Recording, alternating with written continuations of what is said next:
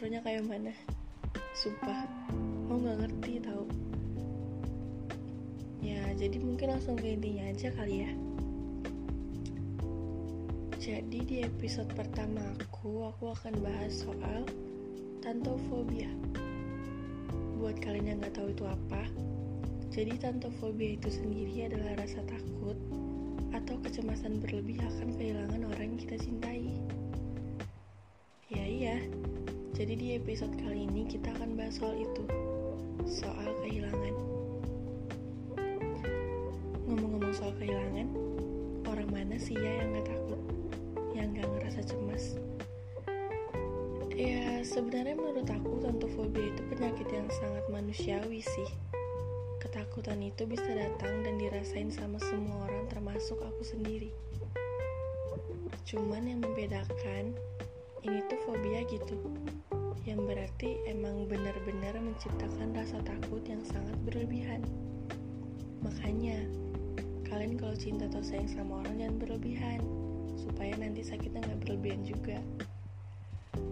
Nah, balik lagi soal kehilangan. Menurut kalian nih, kehilangan yang sakit itu yang gimana sih? Yang pasti, paling sakit itu ditinggal sama orang yang kalian cintai sih. Entah ditinggal karena emang takdir Tuhan, atau ditinggal karena hal lain. Mungkin ditinggal selingkuh, ditinggal karena bosan, ditinggal karena ini itu dan sebagainya. Yang akhirnya membuat kalian merasa kehilangan sesuatu yang sudah terlanjur menjadi suatu kebiasaan kebiasaan yang dipaksa untuk dibiasakan. Kebiasaan yang sebenarnya kalian sendiri gak siap untuk hadapin itu. Agak sedikit berat emang bahas kehilangan.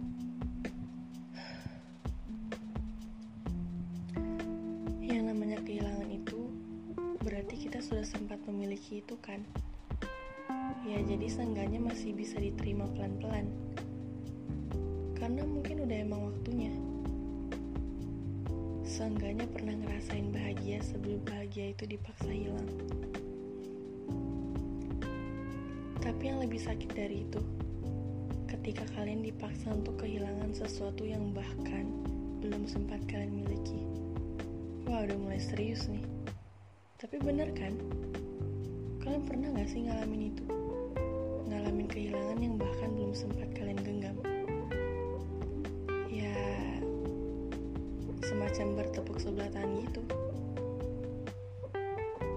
di mana kalian udah terlanjur nyaman tapi dipaksa untuk melepas terlebihnya lagi pas perginya itu tanpa penjelasan yang jelas. Nyebelin gak sih orang yang kayak gitu? Seolah-olah cuman dia aja yang punya hati. Padahal tuh di sini tuh ngelibatin dua hati. Um, sakit ya? Alasannya entah karena apa dan salah siapa. Entah karena memang harus pisah dan memang harus sudah waktunya berada di jalan masing-masing. Padahal kan sebenarnya semuanya masih bisa diperbaiki.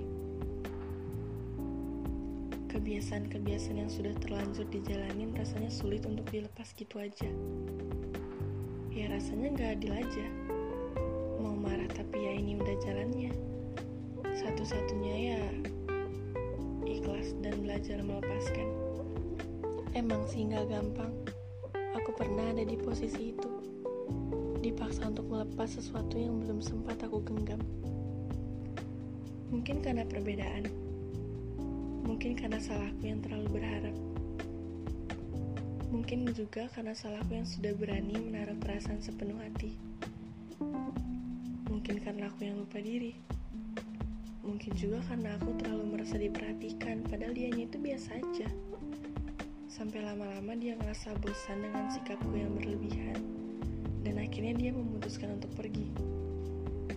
Ya, prosesnya emang cukup menyakitkan dan susah. Butuh waktu lama untuk belajar gimana sih yang namanya ikhlas.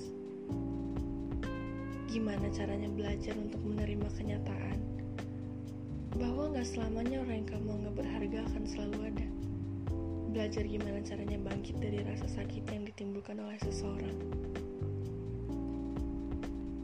Sebenarnya, dari awal aku nggak akan ngerasa rasa kehilangan yang seperti ini kalau aku nggak berekspektasi terlalu tinggi.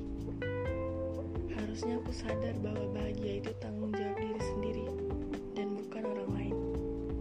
Cuman ya mau gimana? Nasi udah jadi bubur. Semuanya udah terlanjur hancur dan yang harus aku lakukan ya mengambil semua patah-patahan itu. Dikumpulin jadi satu. Ya aku tahu sih nggak akan bisa pulih dan baik seperti awal. Tapi ya seenggaknya aku udah coba untuk ngebaikin kan.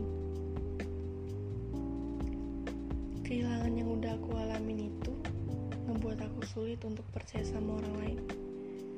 Ya a little bit hard lah ya. Tapi aku yakin pasti ada orang yang tepat yang bisa benar-benar aku percaya. Rasa sakit yang aku rasain kemarin bisa aku jadikan sebuah pelajaran dan jembatan ke jalanku yang selanjutnya. Bersyukur aja pernah ngerasain sakit seperti itu. Butuh waktu lama sih untuk belajar gimana yang namanya ikhlas. Gimana caranya belajar untuk menerima kenyataan.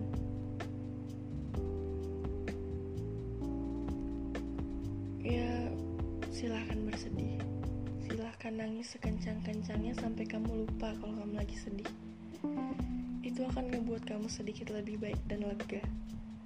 Percaya deh aku udah coba.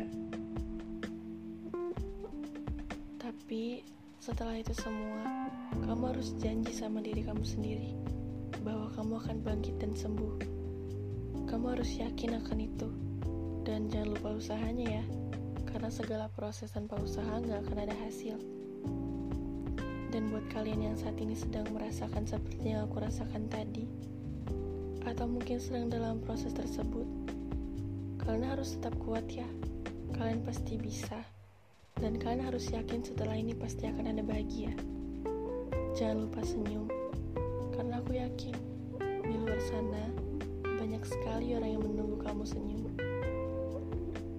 Jangan terlalu lama berlarut-larut dalam kesedihan. Gak baik tau. Kamu harus sadar bahwa kamu pantas bahagia. Jadi ya, segitu aja yang bisa aku kasih di episode kali ini. Terima kasih sudah meluangkan waktu untuk mendengarkan. Dan jangan lupa senyum ya. thank you